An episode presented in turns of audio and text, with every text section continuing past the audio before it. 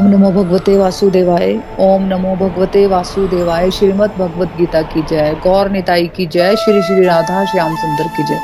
Hare Krishna Hare Krishna Krishna Krishna, Hare Hare Hare Ram Hare Ram Ram Ram.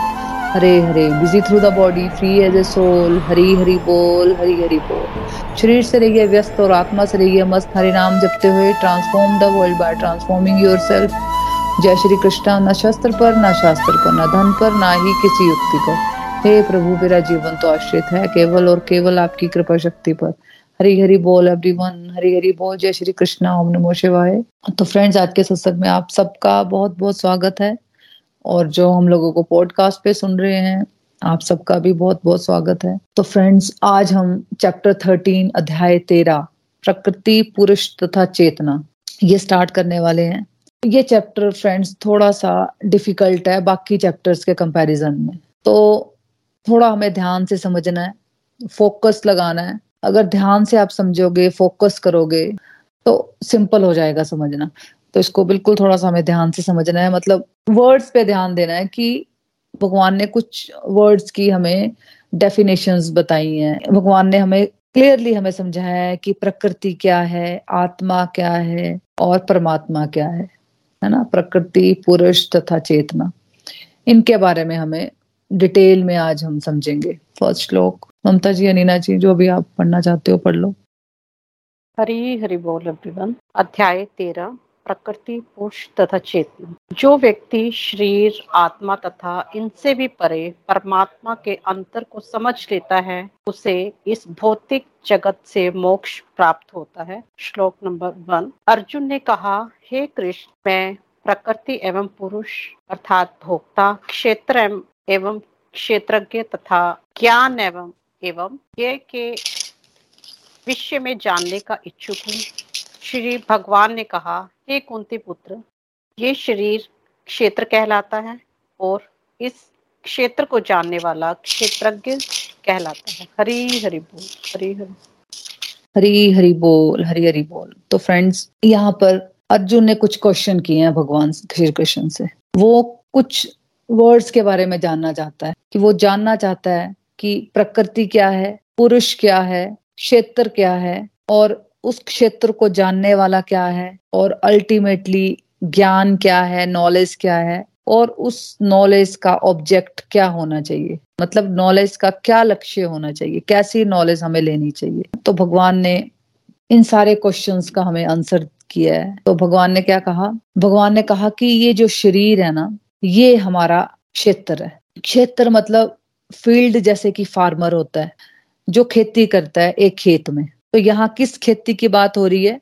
यहाँ पे बात हो रही है हमारे कर्मों की खेती की बात हो रही है। और जो आत्मा है, वो इस शरीर को यूज़ करती है एक क्षेत्र की तरह, कर्म करने के लिए। तो ये जो शरीर है हमारा, ये ही हमारा कर्म क्षेत्र है। और जो इस शरीर को जानता है, इस शरीर को जानने वाला कौन है? आत्मा, है ना? जैसे हम हम कभी डीप स्लीप में चले जाते हैं तो जब हम सोकर उठते हैं तो हम कहते हैं ना कि बहुत मज़ा आया सोकर, आनंद आ गया, है ना? लेकिन शरीर तो हमारा सो रहा था तो मज़ा किसको आया? जिसने ये कहा ना कि मुझे मज़ा आया सोकर तो जो लिविंग फोर्स है ना, ये वो आत्मा है जो जानने वाला है, जिसको मज़ा आया सोकर, ये वो जो लिविंग फोर्स है, जिसको हम आत्मा कहते हैं, जो जानने वाला है। तो हर एक सोल अपने शरीर को जानती है तो इसलिए वो उसकी ज्ञाता है, उसकी नौर है।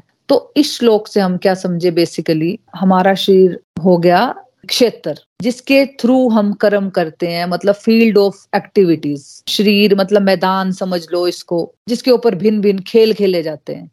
एक्टिविटीज़ करते हैं हम एक्शंस करते हैं इसके ऊपर। और उस शरीर को जानने वाला कौन हो गया? उस शरीर की आत्मा द सोल जैसे एक फार्मर फार्म होता है है ना? तो वो जो खेती करता है उस खेत में। तो इस उदाहरण से हमने समझा कि जो फार्मर है वो सोल वो आप हो है ना? वो हम है मतलब एज ए सोल वो हम है फार्मर और जो खेत है वो क्षेत्र है शरीर है. और वैसे ही एक इंसान अपनी भूमि के बारे में तो थोड़ा बहुत जानता है अपनी भूमि के बारे में थोड़ा बहुत जानता है लेकिन उस, उसको सारी भूमि के बारे में नहीं पता होता. तो वैसे ही एक शरीर एक क्षेत्र है और मैं एज आत्मा उस शरीर का क्षेत्रज्ञ हूँ.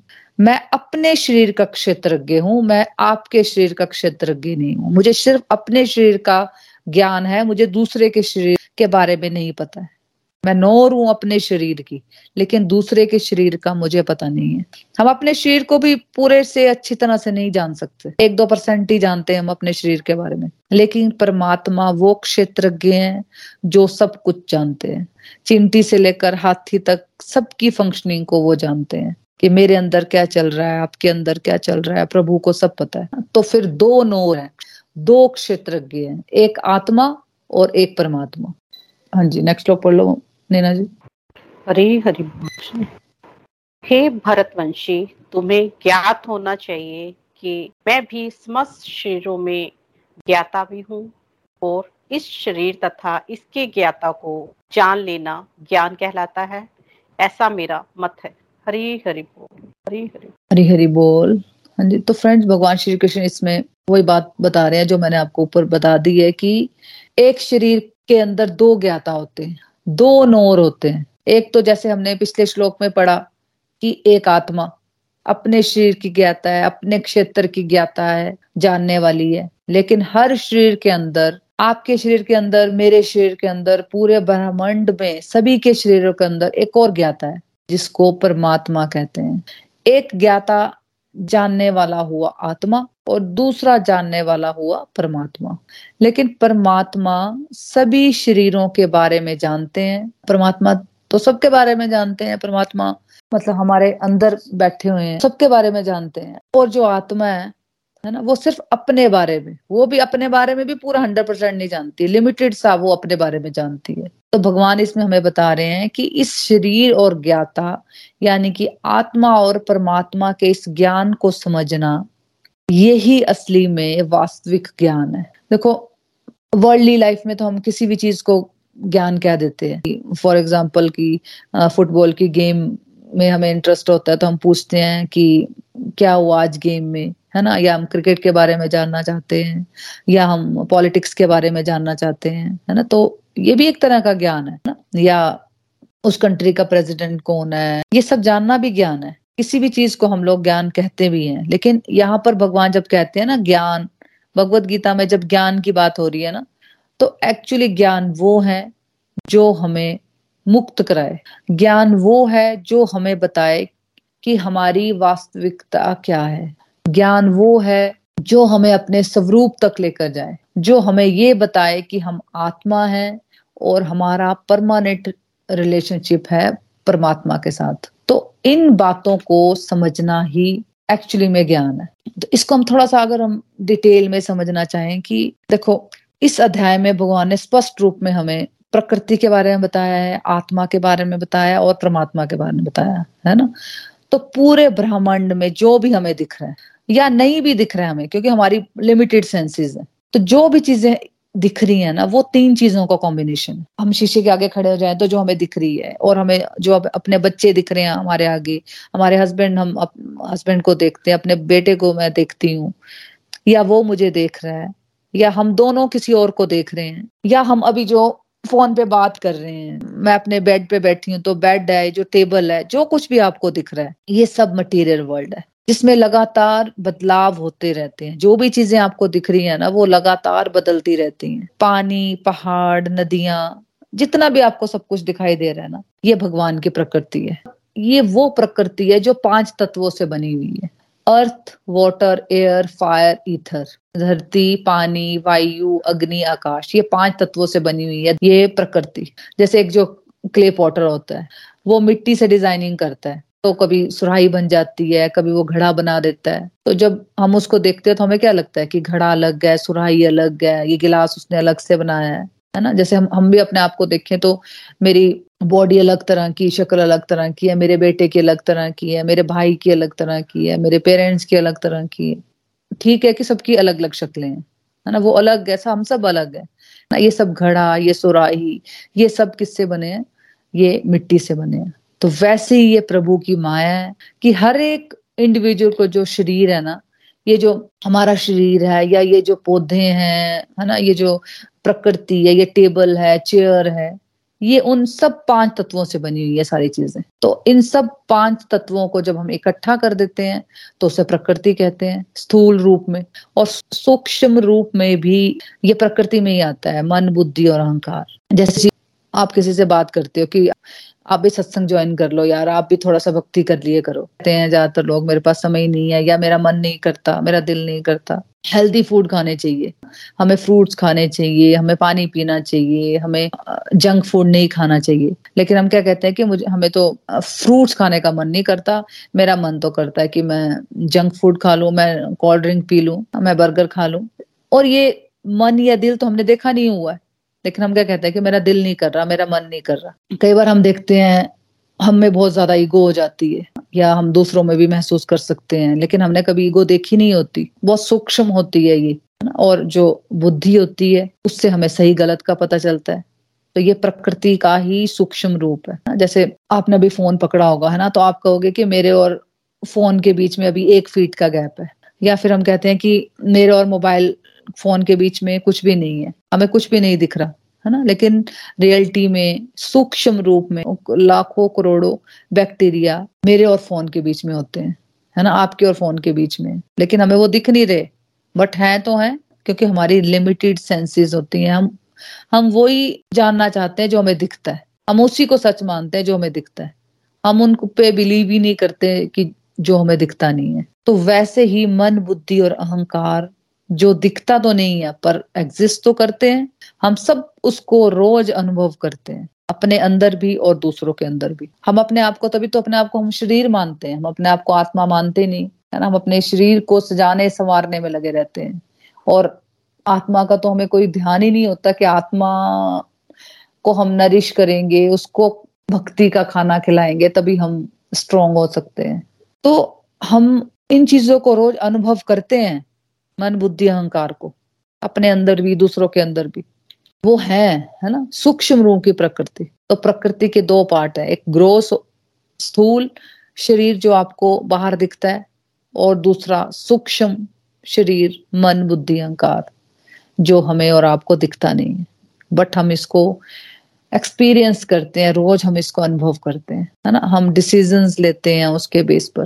फिर हमने समझा कि एक है नोर मतलब आप हो स्वयं को जानने वाले, है ना? नोर जिसको कहते हैं, क्षेत्रज्ञ, वो है आत्मा, हमारी आत्मा, मेरी आत्मा, आपकी आत्मा, हम सबकी आत्मा, जो हमारे इस क्षेत्र को जानती है, शरीर को जानती है। मतलब शरीर हो गया क्षेत्र और इस शरीर को जानने वाला हो गया क्षेत्रज्ञ, आत्मा मतलब।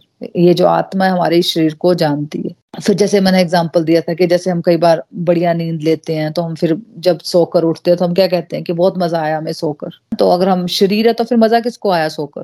किसने वो एक्सपीरियंस किया? जिसने कहा कि मज़ा आया। तो वो सोल है, वो आत्मा है जिसने एक्सपीरियंस किया। और एक और उदाहरण से इसको समझते हैं कि मान लो आप सोए हो, लेकिन आपने सपना देखा कि आप तो बाहर ऑस्ट्रेलिया घूम रहे हो, अमेरिका घूम रहे हो, बातें भी कर रहे हो फ़्लाइट से जा रहे हो। लेकिन हो तो आप सोए हुए, सुप्त अवस्था में हो। उसमें जो आपने एक्सपीरियंस किया ना, शरीर तो सो रहा है तो एक्सपीरियंस कौन कर रहा है ये सब? है ना तो सपना जब चलता है ना तो सब कुछ रियल लगता है। तो ऐसा समझ लीजिए कि भगवान ने आत्मा को एक सपना रूपी माया में डाला हुआ है। ना, जिसमें उसने अपने आप को प्रकृति यानी शरीर मान लिया। हम सबने अपने आप को शरीर माना हुआ है। अपने और सबको अपने आसपास। और फिर जब सपना चल रहा होता है तो वो बिल्कुल सच लगता है। जब सपना चल रहा होता है, बिल्कुल सच लगता है ना, जब तक उसको जगाया ना जाए जब तक उसे समझ नहीं आती कि वो सपना था, है ना? तो वैसे ही फ्रेंड्स जब तक कोई एनलाइटन नहीं होता मतलब जब तक भगवान से कोई जुड़ नहीं जाता, तब तक उसको ये सब सपना ही लगता है।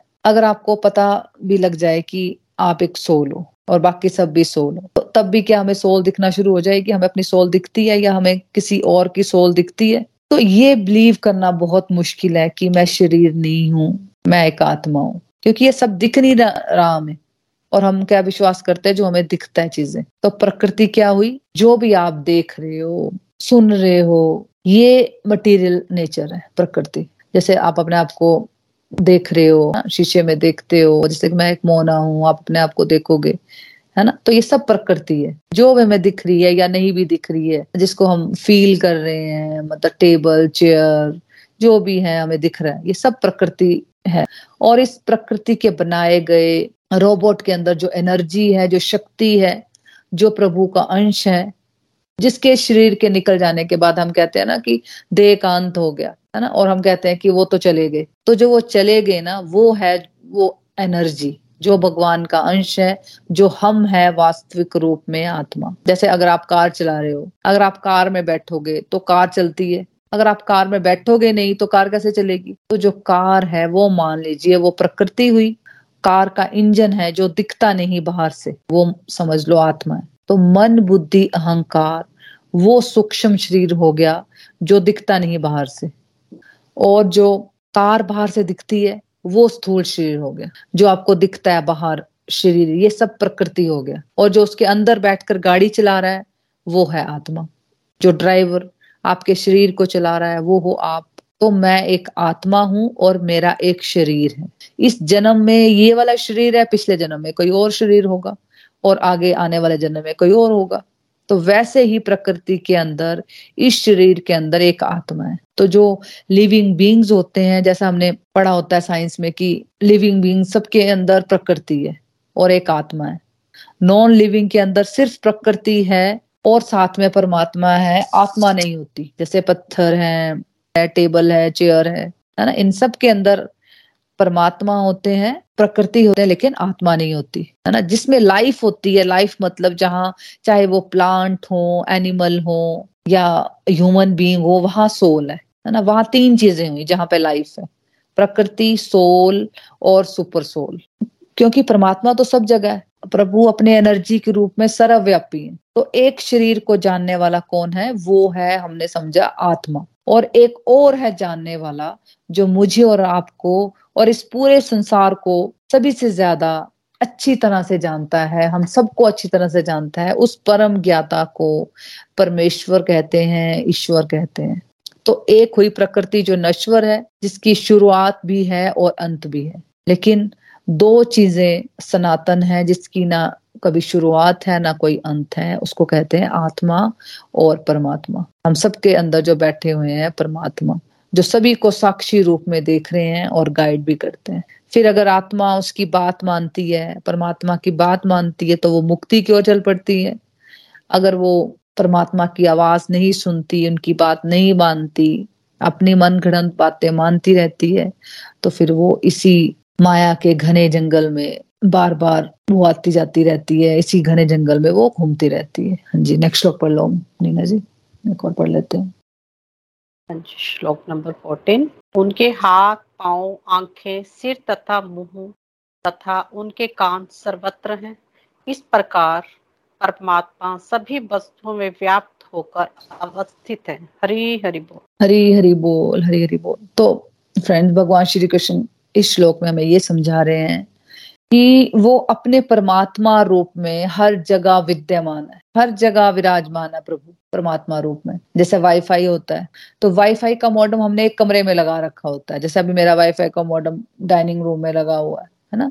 लेकिन वाईफाई का कनेक्शन हर जगह फैला हुआ है। तो उसी तरह से भगवान अपने निराकार रूप में, परमात्मा रूप में हमारे अंदर भी है, बाहर भी है, पेड़ों में भी है, पौधों में भी है। इसलिए कहते हैं ना कि परमात्मा खाली मंदिरों में नहीं है। हम वही तो भूल करते हैं कि हम जाते हैं मंदिर में, हम वहाँ पे बिल्कुल शरणागत हो जाते हैं और फिर घर आके हम फिर अपने वही मूड में आ जाते हैं। फिर हमें लगता है हमें तो कोई देख नहीं रहा है घर में आके। फिर हम कुछ भी मन घड़न जीवन जीते हैं घर में आके, है ना? मंदिर में जाके हम कितने शांत हो जाते हैं और कितने प्यार से हम भगवान से बात करते हैं। माफ़ी भी मांगते हैं थैंक यू भी करते हैं, सब कुछ करते हैं। लेकिन जब जैसे मंदिर से बाहर आते हैं, क्योंकि हमें लगता है कि परमात्मा सिर्फ़ मंदिरों में है और भगवत गीता में हम बार बार समझ रहे हैं कि परमात्मा के रूप में मैं तुम्हारे अंदर ही विद्यमान है। मुझे मुझे कहीं बाहर मत ढूंढो। मैं तुम्हारे अंदर ही हूँ। मैं तुम्हारे बेटे में भी हूँ। मैं तुम्हारे हस्बैंड में भी हूँ। मैं तुम्हारे पेरेंट्स में भी हूँ। मैं तुम्हारे भाई बहनों में भी हूँ। है ना? मैं कन कन में विद्यमान हूँ। मैं पेड़ों में भी हूँ। मैं पौधों में भी हूँ। मैं हर जगह हूँ। भगवान तभी तो बोलते हैं कि भगवान तो मतलब एक कैमरा फिट कर रखा है भगवान ने हम सब में। भगवान हर जगह हमें वॉच कर रहे हैं कि हम क्या करते रहते हैं, है ना? तो ये हमें बिल्कुल भी गलती नहीं करनी है कि भगवान को हम जो मंदिरों में ढूंढते रहते हैं, भगवान हर जगह विद्यमान है। भगवान घर में भी है, भगवान हमारे घर के मंदिर में भी है, भगवान हम सब में है। अगर हम इस तरह से जीवन जिए तो हम गलतियाँ जीवन में कम करेंगे। तो भगवान के कैमरे हर जगह फिट हैं, उनके अनंत सिर, हाथ, पाँव तथा नेत्र है, और हर जगह है। परमात्मा सर्वव्यापक है। तो एक तरह से हमारी सर्विलेंस ना हर जगह से हो रही है। अब जैसे हम कुछ भी कर्म करते हैं, कुछ भी गलत काम हम छुप के करते हैं। करते हैं ना, हमें लगता है कि हमें कोई नहीं देख रहा है। लेकिन हम भूल जाते हैं कि परमात्मा तो हमें देख रहे हैं तो वो कर्मों को खाते में हमारा इंक्लूड हो रहा है। जो भी हम गलत कर्म, अच्छे कर्म, जो भी हम कर रहे हैं, छुप के कर रहे हैं या सामने कर रहे हैं तो सब कुछ हमारा फ़ीड हो रहा है हमारे कर्मों में। भगवान की आँखें, हमारी हर कर्म देख रही हैं। तो एक तरह से हमारी पूरी सर्विलेंस हर जगह से हो रही है, हर वक्त हो रही है। तो अगर हम अपने पूरे जीवन को एक एग्जामिनेशन देखें ना, कि एग्ज़ाम चल रहे हैं मेरे, और हर समय चल रहे हैं, और जो टीचर हैं, जो एग्जामिनर हैं एक्चुअली भगवान है वो हमें असेस कर रहे हैं कि हम अभी क्या कर रहे हैं। तो ये बहुत इंपॉर्टेंट है इन चीज़ों को समझना फ्रेंड्स कि कई बार हम सोचते हैं कि हमें कोई नहीं देख रहा। तो बस हम वहीं पे गड़बड़ करते हैं कि हम, हमें कोई नहीं देख रहा। भगवान सिर्फ़ मंदिरों में तो मंदिरों में तो हम कोई गलती नहीं करते। तो हम भगवान से मिलने के लिए, ठीक है, हमें जाना चाहिए, धाम यात्रा हमें करनी चाहिए। लेकिन सिर्फ़ ये जानना कि भगवान हमें सिर्फ़ मंदिरों में मिलेंगे फ्रेंड्स ऐसा नहीं है। यही भगवत गीता से हम सीख रहे हैं कि भगवान हमें बार बार समझा रहे हैं कि भाई मैं तो तुम्हारे पास हर जगह हूँ। तुम्हारे हृदय में मैं वास करता हूँ। तुम्हारे घर में मैं रहता हूँ। लेकिन जब हम इस बात को समझेंगे ना कि भगवान के कैमरे तो हर जगह फिट है तो हमें अगर भगवान के प्लेजर के लिए अगर कुछ काम करना है ना तो हमें हर एक समय अपने जीवन को एथिकली मोरालिटी के साथ सिंसियरिटी के साथ आगे बढ़ना होगा। ये नहीं है कि पर्टिकुलर जब मैं मंदिर जाऊँगी या पर्टिकुलर एक टाइम में कोई साल में एक बार अच्छा काम करूँगी, तब मुझे अच्छा रहना है। बाकी टाइम मुझे मोरालिटी के साथ जीवन नहीं जीना है। जब हम स्पिरिचुअलिटी के रास्ते में चलते हैं, भक्ति के रास्ते में चलते हैं तो फिर हमें हर वक्त यही सोचना है कि भगवान के कैमरे हर जगह फिट है। और भगवान मुझे हर जगह से, हर समय देख रहे हैं। मैं क्या सोच रही हूँ, भगवान को ये भी पता है। बोलना तो छोड़ो, काम करना तो छोड़ो। है ना? मैं अंदर से क्या सोच रही हूँ किसी के लिए? क्या मैंने ग्रजेस बनाई है? क्या मैं गलत सोच रही हूँ किसी के लिए? तो भगवान मुझे वहाँ से भी वॉच कर रहे हैं। तो अगर हम इस तरह से चलेंगे ना तो हम भगवान को खुश रख पाते हैं क्योंकि हम भगवान को कभी भी चीट नहीं कर पाएँगे। तो अगर हम इस कॉन्शियसनेस के साथ चलेंगे ना, तब भगवान खुश होते हैं। तब हम समझेंगे एक्चुअली में भक्ति का मतलब क्या होता है। अगर हम इस कॉन्शियसनेस के साथ चलते हैं, तब हम समझेंगे कि हाँ एक्चुअली हमें भगवत गीता समझ आइए जब अर्जुन ने एटीन चैप्टर के श्लोक में कहा था कि, प्रभु, जो आप चाहते हो, मैं वैसा ही जीवन जीने को तैयार हूँ। अगर हम इस श्लोक को ध्यान से समझें कि भगवान क्या कह रहे हैं कि, भाई, मेरे कान, मेरे हाथ, पाँव, आँखें, सिर तथा मुँह, सब जगह है।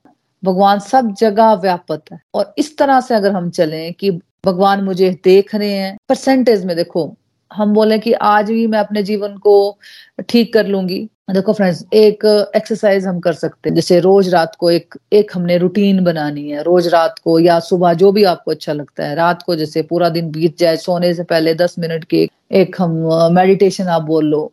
थोड़ा सा रिलैक्स करके ओम का उच्चारण कर सकते हैं। बीस बार, तीस बार, है ना? जितना आपको अच्छा लगता है। उसके बाद हमने सोचना है कि ये दिमाग में लाना है कि अगले मिनट मैंने मर जाना तो क्या पिछले 24 घंटे मेरे सार्थक थे? डेली पाँच मिनट या दस मिनट मेडिटेशन हमने ये करनी है। तो ये नहीं कि आज मैंने बोला तो आज की, फिर उसके बाद करना नहीं। नहीं, उसको रूटीन में बनाना है कि नेक्स्ट मिनट मेरी डेथ हो जानी है है ना? मुझे पता चल जाए कि नेक्स्ट मिनट मेरी डेथ हो जानी है।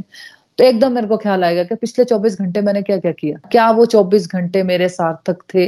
क्या मैंने अच्छा जीवन जिया? ये एक्सरसाइज मैं भी कर रही हूँ एक्चुअली आजकल। मैं जब भी सोचती हूँ ना, मुझे यही लगता है कि नहीं यार चौबीस घंटे मैंने कितना गंदा जीवन जिया है। कितना अच्छा कर सकती थी मैं ये। है ना, मैंने उसको गुस्सा किया, मैंने उसके बारे में ऐसा सोचा, ये सब फीलिंग्स आती है मेरे अंदर। तो मतलब हमें लगता है कि हम हम बेस्ट कर रहे हैं, लेकिन जब हम अपने अंदर झांकते हैं तो हम बोलते हैं ना, वो बुरा है, ये बुरा है, हमें उसका ये बिहेवियर अच्छा नहीं लगता। मतलब इस तरह के हम दूसरों में चीज़ें ढूंढते हैं, बुरी आदतें। लेकिन अगर हम अपने आप को देखें ना तो अपने आप से बुरे हम हम है ही नहीं। हम मतलब अंदर हमारे गंदगी होती है कि सच में भगवान कैसे हमें पसंद करेंगे?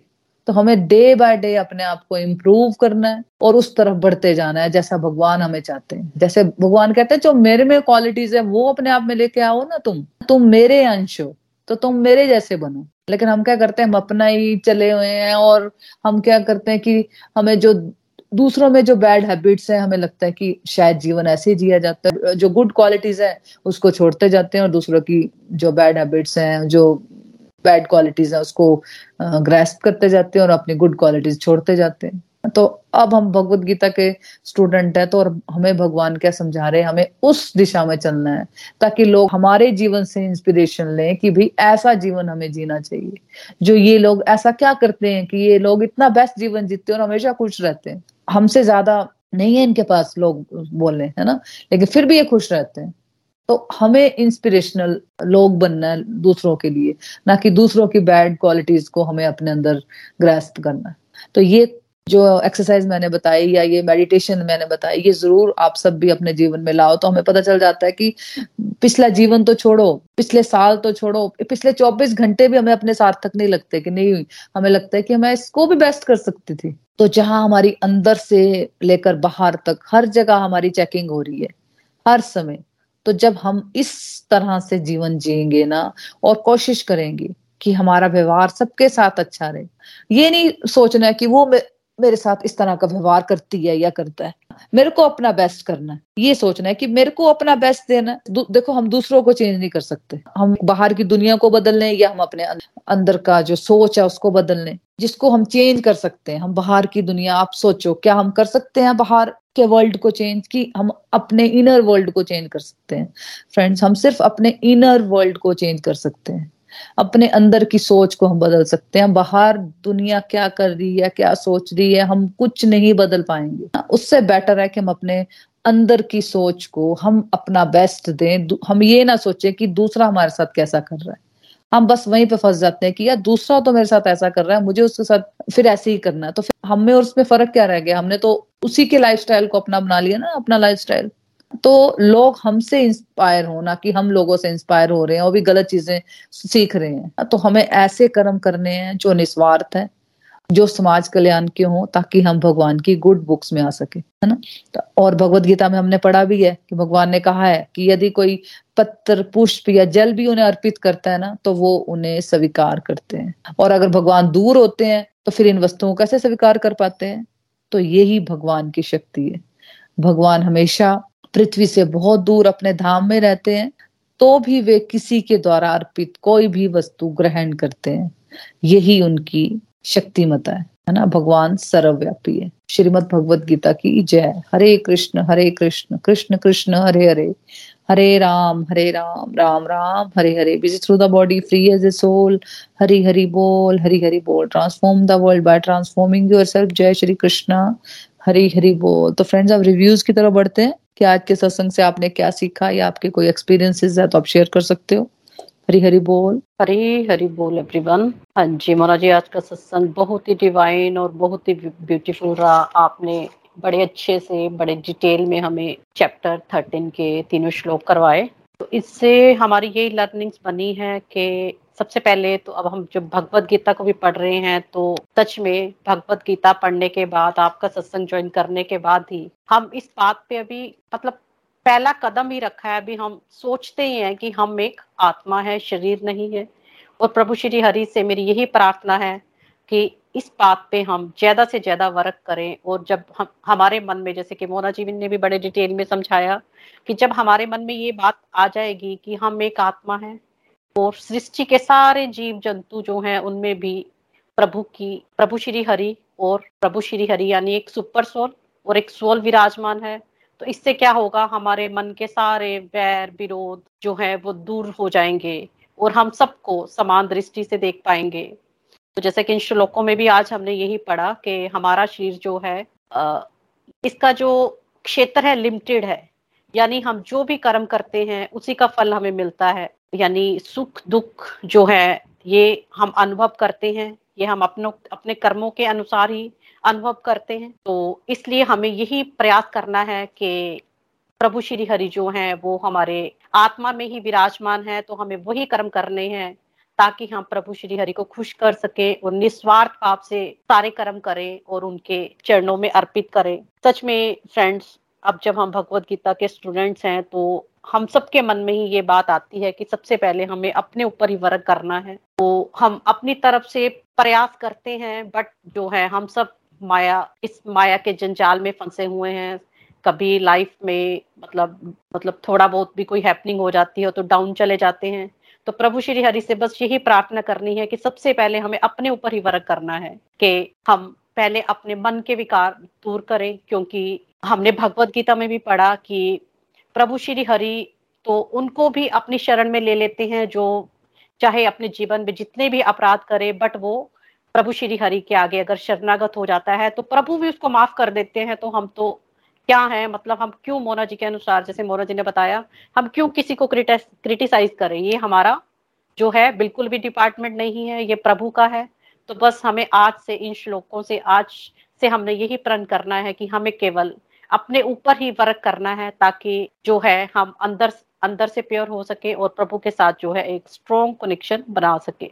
हरी हरी बोल जी, हरी हरी बोल। हरी हरी बोल, हरी हरी बोल। Thank you thank you so much Nina ji. बहुत ही प्यारे ढंग से आपने सारे श्लोकों को समझाया है। बिल्कुल हमें अपने पे वर्क करना है, जैसे कि आपने बताया। ये स्पिरिचुअलिटी का जो रास्ता है जो भक्ति का रास्ता है ना फ्रेंड्स ये सेल्फ इम्प्रूवमेंट का रास्ता है। मतलब डे बाय डे हमें अपने आप को इम्प्रूव करते चलना है। हम हम ये नहीं है कि अब भगवत गीता हमने सीखी तो हम हंड्रेड परसेंट इस रास्ते पे चलने लग गए हैं। रोज हम कभी गिरते हैं, कभी फिर उठकर चलते हैं, है ना? तो इस तरह से हमारा चलता रहता है। ये नहीं है कि हम पूरा हंड्रेड परसेंट से कई बार हम बहुत अप चले जाते हैं कि हाँ बहुत अच्छा कर रहे हैं, ठीक है कॉन्फिडेंस आ जाता है, लेकिन कई बार हम बहुत डाउन हो जाता है कि नहीं यार, कुछ तो गलतियाँ जो हम कर रहे हैं, नहीं मुझे, मैं ये बेस्ट कर सकती थी। उस वक्त मैंने ये सब भेव हो गया मेरे से तो मैं इसको भी बेस्ट कर सकती थी। है ना? कुछ भी गलती हो जाती है तो हमें लगता है कि नहीं तो हम क्या सीख रहे हैं फिर भगवत गीता से? ये ध्यान में आता है, फिर क्या सीखा मैंने भगवत गीता से? अगर मैं ऐसा ही बिहेव मुझे करना है तो फिर मैं क्या सीख रही हूँ भगवत गीता से? तो मुझे मतलब कम से कम अब ये तो फोकस आ गया। पहले तो मैं लगता था कि नहीं यार, दुनिया ऐसी है, शायद मुझे, मैं ही दुनिया से पीछे हूँ तो मुझे भी दुनिया की तरह बिहेव करना है और मुझे वैसे ही चलना है। लेकिन अब क्या लगता है कि नहीं भगवान ने क्या कहा है भगवत गीता में? भगवान किस कर्म से मेरे खुश होंगे? तो वो आंसर अपने आप ही मिल जाता है कि नहीं, मुझे क्या चीज़ करनी है और क्या चीज़ नहीं करनी है ना? मुझे इस दुनियादारी की रेस में दौड़ना है या मुझे अपने कदम फूक फूक के रखने हैं कि जिसमें भगवान खुश हो, है ना? तो हमें बिल्कुल वो चीज़ें समझ आ गई। भगवत गीता का मतलब यही है कि मतलब जो भगवान कह रहे हैं, जैसा भगवान ने अपना जीवन जिया तो भगवान कह रहे हैं कि भाई वैसा जीवन जियो। तुम दुनिया क्या कर रही है, दूसरे क्या कर रहे हैं, तुम्हें उससे कोई लेना देना नहीं। तुम अगर इस तरह से जीवन जियोगे जिससे मैं खुश हूँ, तब तुम समझ लो कि तुम भगवत गीता को उसको पढ़ना सार्थक कर पाए, उस पर चल पा रहे हो, है ना? तो होगा फ्रेंड इस परसेंटेज में, है ना? धीरे धीरे कभी हम दो परसेंट आगे बढ़ेंगे ना? कभी हम पाँच परसेंट बढ़ेंगे। किसी दिन हम, बिल्कुल दस परसेंट भी आगे बढ़ पाएँगे। तो धीरे धीरे हम ये सब सेल्फ इम्प्रूवमेंट की जर्नी है और हम आगे बढ़ते ही बढ़ते हैं फ्रेंड्स है ना? भगवान हमारा हाथ पकड़ के जब हम समझ लें कि नहीं यार, हम गलतियाँ भी करते हैं और भगवान के आगे जब हम शरणागत हो जाते हैं तो भगवान हमें माफ़ भी करते हैं ना? लेकिन ये नहीं है कि गलतियाँ ही करते जाओ और फिर हम भगवान से माफ़ी मांगते रहेंगे तो फिर हमारी मतलब हम आगे नहीं बढ़ पाएँगे फिर। हमारी उतनी ग्रोथ नहीं होगी जितनी हम एक्चुअली हमें करनी चाहिए, है ना? Thank you so much Nina ji. हाँ जी, कोई और है जो अपनी लर्निंग शेयर करना चाहता है? हरी हरी बोल। Everyone thank you Mona ji आज बड़ी देर के बाद सत्संग सुनने को मिला। सच में सत्संग के बिना ऐसे लगता है कि जैसे आज का चैप्टर तो वैसे भी ऐसे ही पावर पैक देने वाला है। तो जब से हमने भगवत गीता पढ़नी शुरू की है तो तब से हमें आप भगवान के बारे में बातें बताई। तो बहुत बहुत धन्यवाद कि हम भगवत गीता के माध्यम से श्री कृष्णा के जी जो अर्जुन को समझा रहे हैं, उसके द्वारा हम अपनी अपनी लाइफ को भगवत गीता से रिलेट कर पा रहे हैं रिलेट कर पा रहे हैं कि हम एक सोल है, कि हम शरीर नहीं है। और जो आज का चैप्टर भी हमारा ये था कि शरीर जो है हमारा एक एक फ़ील्ड है। तो ये शरीर के द्वारा हम जो कर्मों की खेती करना ही और शरीर को जानने वाला जो है हमारी आत्मा है। तो ये जो हम काम करते हैं हमें अंदर से जो एक काम करने की एक मतलब पावर मिलती है तो वो हमें सोल से ही मिलती है। तो हम तो सबसे पहले ये जानते नहीं थे कि हम एक सोल है, हम तो एक बॉडी बन के चले। हमारा शरीर है, जैसे आपने बताया कि नेम फेम से जो मेरी बॉडी मिलती है, जैसे मैं ममता हूँ या मीनू हूँ जो आप मोना जी हैं या नीना जी, जो हम सुन पा रहे हैं, सारे किसी ना किसी नेम को लेकर हमारी बॉडी मिली है। तो सच में ये अद्भुत ज्ञान देने के लिए एक बार फिर से आपका धन्यवाद करती हूँ। तो हमें ये बताया कि हम आत्मा और परमात्मा के भेद को जान पा रहे हैं कि हमारी जो आत्मा है, हम एक आत्मा है और हम परमात्मा से हमें कैसा रिलेशनशिप रखना है। तो वो हमें बता रहे हैं कि हमें ये अपनी सेल्फ इंप्रूवमेंट की जर्नी है। हम, हमें अपने पे वर्क करना है। जैसे आपने भी अभी बताया कि हमें अपने पे ही वर्क करना है, तभी हम भगवान से अपनी आत्मा के माध्यम से हम शरीर को और सब जान पाएँगे। कि ज्ञान तभी हमें मिलेगा जब आत्मा की हम आवाज़ सुने। फ्रेंड्स हमें अपनी जो आत्मा की आवाज़ सुनाई देती है। पहले भी आती थी पर पहले आ, सुनते नहीं थे। सुनते भी थे मतलब ऐसे सुन के इग्नोर मार देते थे कि या कि एक अंदर से एक आवाज़ आ रही है। पर अब जो अब अंदर से एक आवाज़ आती है नहीं नहीं ये गलत है सही है ठीक है। इसके लिए अब हमें एक मिल गया कि नहीं जो बात हमें गलत है वो गलत है। जो सही है वो सही गलत को करने के लिए वो अंदर की आ, हमारी जो आत्मा हमें एक समझाती है कि जो हम गलत बात करते हैं तो हमें हमें पता चल जाता है कि हम कब कर रहे हैं। सच में, श्री कृष्णा जी का बहुत बहुत धन्यवाद कि हम भगवान के थोड़े थोड़े इस कदम पे चले हैं तो भगवान के माध्यम से हमें जान पा रहे हैं कि हम आत्मा हैं। तो हमारा जो ये शरीर शरीर आपने बताया कि पाँच तत्व से बना हुआ है तो ये एक दिन मिट्टी में ही मिल जाए। है।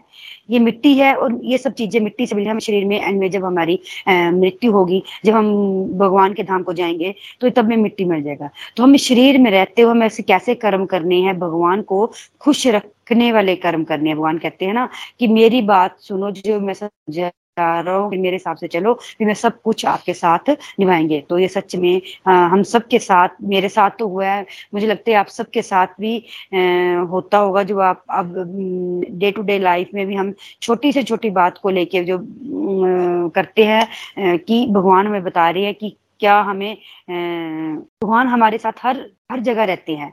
तो हमें अपनी बात मनवाने के लिए, अपने मतलब मन गणत काम नहीं करना है। हम जो भी हमें काम करना है, पहले हम श्री हरि से प्रेयर करेंगे कि हमारे लिए श्री हरि हम की शरण में गए हैं। तो श्री हरि आपकी शरण में आए हैं। तो हमें सही और गलत का रास्ता बताएँ, क्योंकि इस शरीर के रहते हमें जो कर्म करने हैं और हमें इस मटेरियल वर्ल्ड के साथ हमें चलना है तो हमें जो ड्यूटी हमें दी है, हमें हमारी सही ड्यूटी करने के लिए सही रास्ता बताएँ, क्या हमारे लिए गलत है, क्या सही है तो सच में वो श्री हरि हमें ज्ञान देते भी हैं और हमारी एक मतलब आत्मा के रूप में हमें सही गलत का पता चलता है। मैं भी फ्रेंड्स पहले इन बातों को जब कोई गलत बात करती थी तो नहीं समझ आता था। तब जब भी कोई मुझे गलत बात होती है तो मैं एकदम से मुझे चेक हो जाता है कि यहाँ मैंने गलती की है तो मैं श्री हट से जाके एकदम से माफ़ी मांगती हूँ। क्योंकि हम बॉडी लेवल के ना तो हम रोज ही गलतियाँ करेंगे, रोज क्या दिन में कितनी बार हम गलतियाँ करेंगे? अगर हम बार बार भगवान से माफ़ी मांगे कि हम गलती, हम दोबारा, फिर एक बार बार गलती करने के बाद फिर हम भगवान से एक बार प्रॉमिस करेंगे कि अब क्योंकि हम तो मनुष्य ना फिर भी हमें पता नहीं चलता कि कहाँ हम गलती करेंगे। फिर हम माफ़ी मांगते हैं भगवान हमें, फिर और रास्ता बताते जाते हैं। फिर एक बताते जाते हैं तो सच में श्री हरि का बहुत बहुत धन्यवाद कि हमें अपने आप को बदलना है। हम औरों को नहीं बदल सकते, क्योंकि औरों को तो जैसे मोना जी ने बताया कि हम जब खुद को बदलेंगे, खुद में हमें जब बदलाव और लोग देखेंगे तो हम के दे, हमको देख के भी और लोगों में बदलाव आएगा। तो ये रास्ता फ्रेंड्स, थोड़ा अपनी आत्मा की आवाज़ को गहराई से सुनना है। ये थोड़ा रास्ता मुश्किल है। इसका रिज़ल्ट देर से मिलेगा, बट एक हमें जो एक सेटिस्फेक्शन मिलती है ना, सही बात को लेके करने में तो उसमें आनंद ही कुछ और आता है।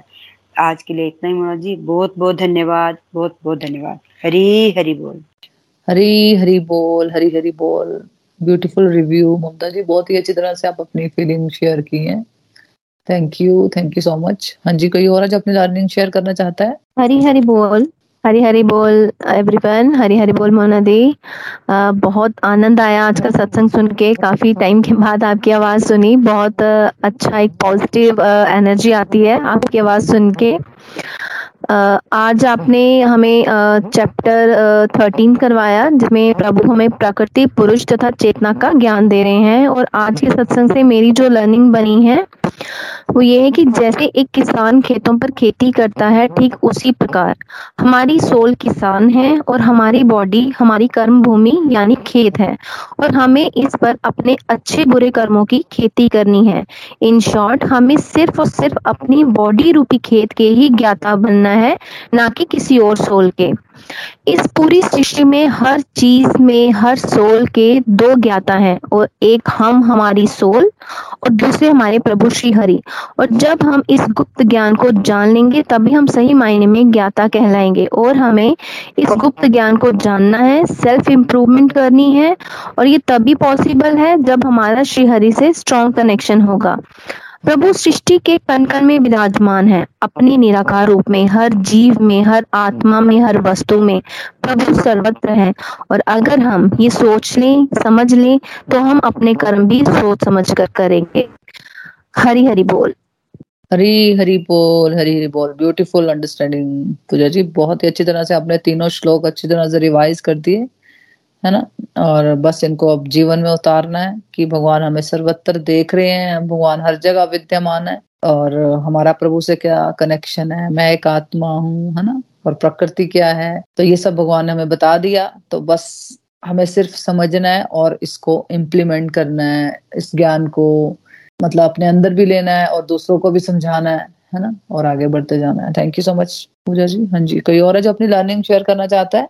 हरी हरी बोल एवरीवन हरी हरी बोल मोना जी आज इतने दिनों बाद फिर से सत्संग सुन के बहुत आनंद आ रहा है।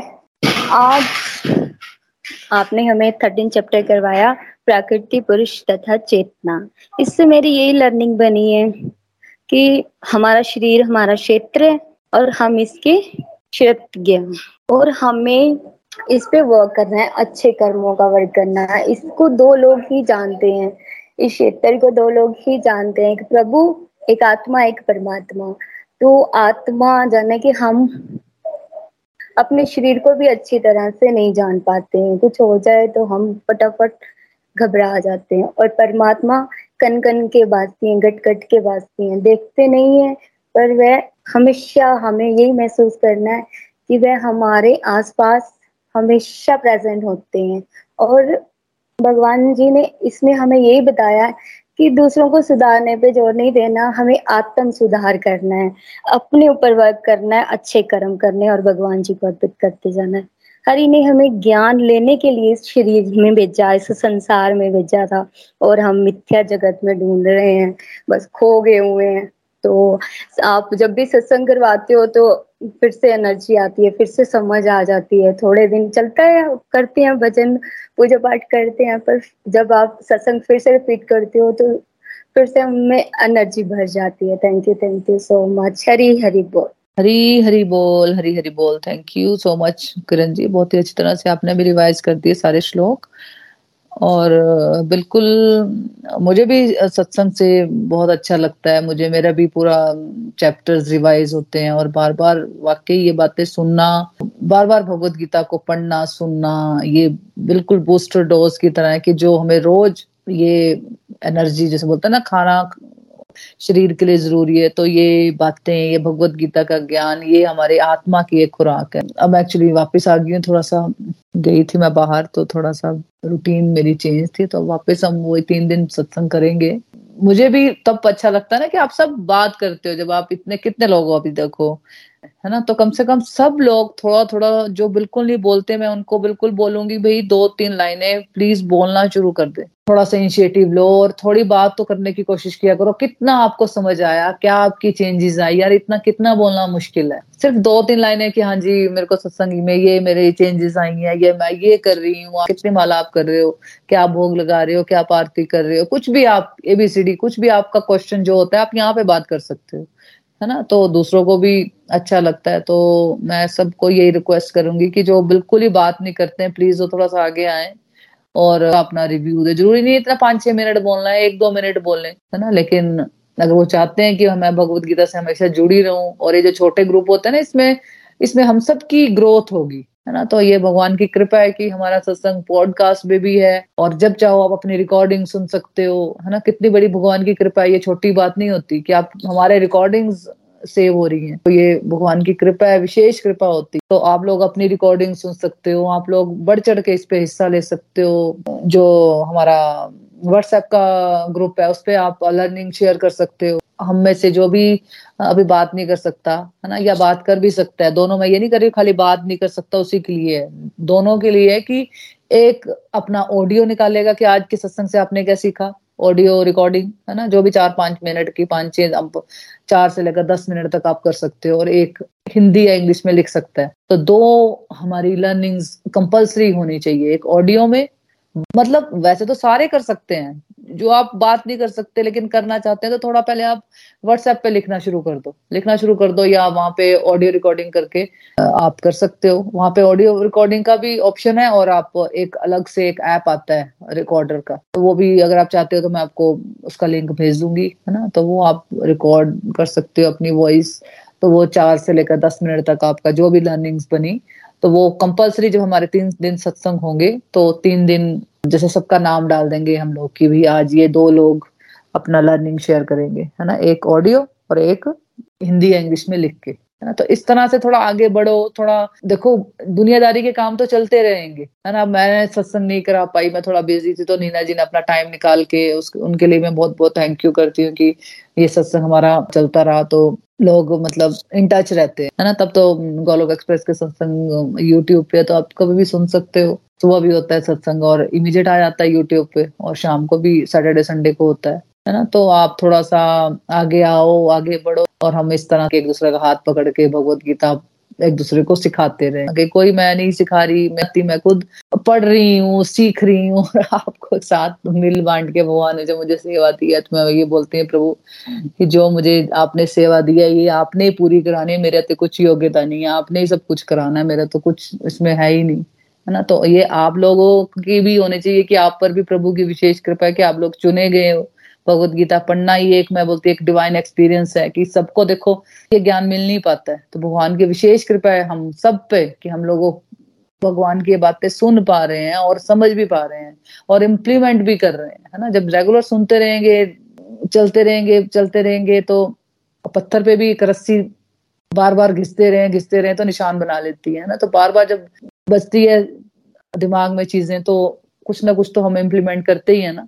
है ना? तो वो बस वही चीज़ें आपने बोलनी है और करनी है है ना? जब छूट जाते हो, फिर वापस गिरना है तो उठना है ना? तो ये सब हमने करना है और मिल बांट के चलना है ना? तो सब इनिशिएटिव लो, सब बात करो, सब यहाँ पे बात करना शुरू करो। कोई इतना मुश्किल नहीं है बात करना, है ना? तो फ्रेंड मैं तो बार बार बोलती हूँ, अगर मैं कर सकती हूँ तो आप भी कर सकते हो। Thank you so much Kiran ji. तो ठीक है, फिर हम भजन की तरफ़ बढ़ते हैं। किरण जी, आज आपकी टर्न है तो आप भजन गा सकते हो। हरी बोल। हरी हरी बोल। सावन मास की सबको बधाई।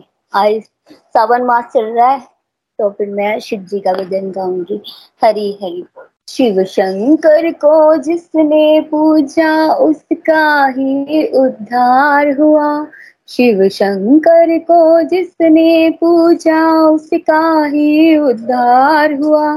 अंत काल में भव सागर उसका बेड़ा पार हुआ। अंत काल को भव सागर में उसका बेड़ा पार हुआ। बोले, शंकर की पूजा करो। ध्यान किन के चरणों में दरो हर हर महादेव शिव शंभु, हर हर महादेव शिव शंभु, हर हर महादेव शिव शंभु। डमरू वाला है जग में दयालु बड़ा। डमरू वाला है जग में दयालु बड़ा। दीन दुखियों का दाता, जगत का पिता। सब पे करता है ये। बोला शंकर दया, सबको देता है ये आसरा। सबको देता है ये आसरा। ओम नमः शिवाय, ओम नमः शिवाय, ओम नमः शिवाय, ओम नमः शिवाय। इन पावन चरणों में अर्पण, इन पावन चरणों में अर्पण। आकर जो एक बार हुआ अंत काल को भव सागर में उसका बेड़ा पार हुआ। हर हर महादेव शिव शंभु, हर हर महादेव शिव शंभु, हर हर महादेव शिव शंभु। नाम ऊँचा है सबसे महादेव का। वंदना इसकी करते हैं सब देवता। इसकी पूजा से वरदान पाते हैं सब। शक्ति का दान पाते हैं सब। ना थे असुर प्राणी सब पर ही ना थे असुर प्राणी सब पर ही। बोले, का उपकार हुआ? अंत काल को भव सागर में उसका बेड़ा पार हुआ। शिव शंकर को जिसने पूजा, उसका ही उद्धार हुआ। अंत काल को भव सागर में उसका बेड़ा पार हुआ। बोले, शंकर की पूजा करो। ध्यान चरणों में इनके डरो। हर हर महादेव, शिव शंभु, हर हर महा, शिव शंभु, हर हर महादेव, शिव शंभु। ओम नमो शिवाय। हरि हरि बोल।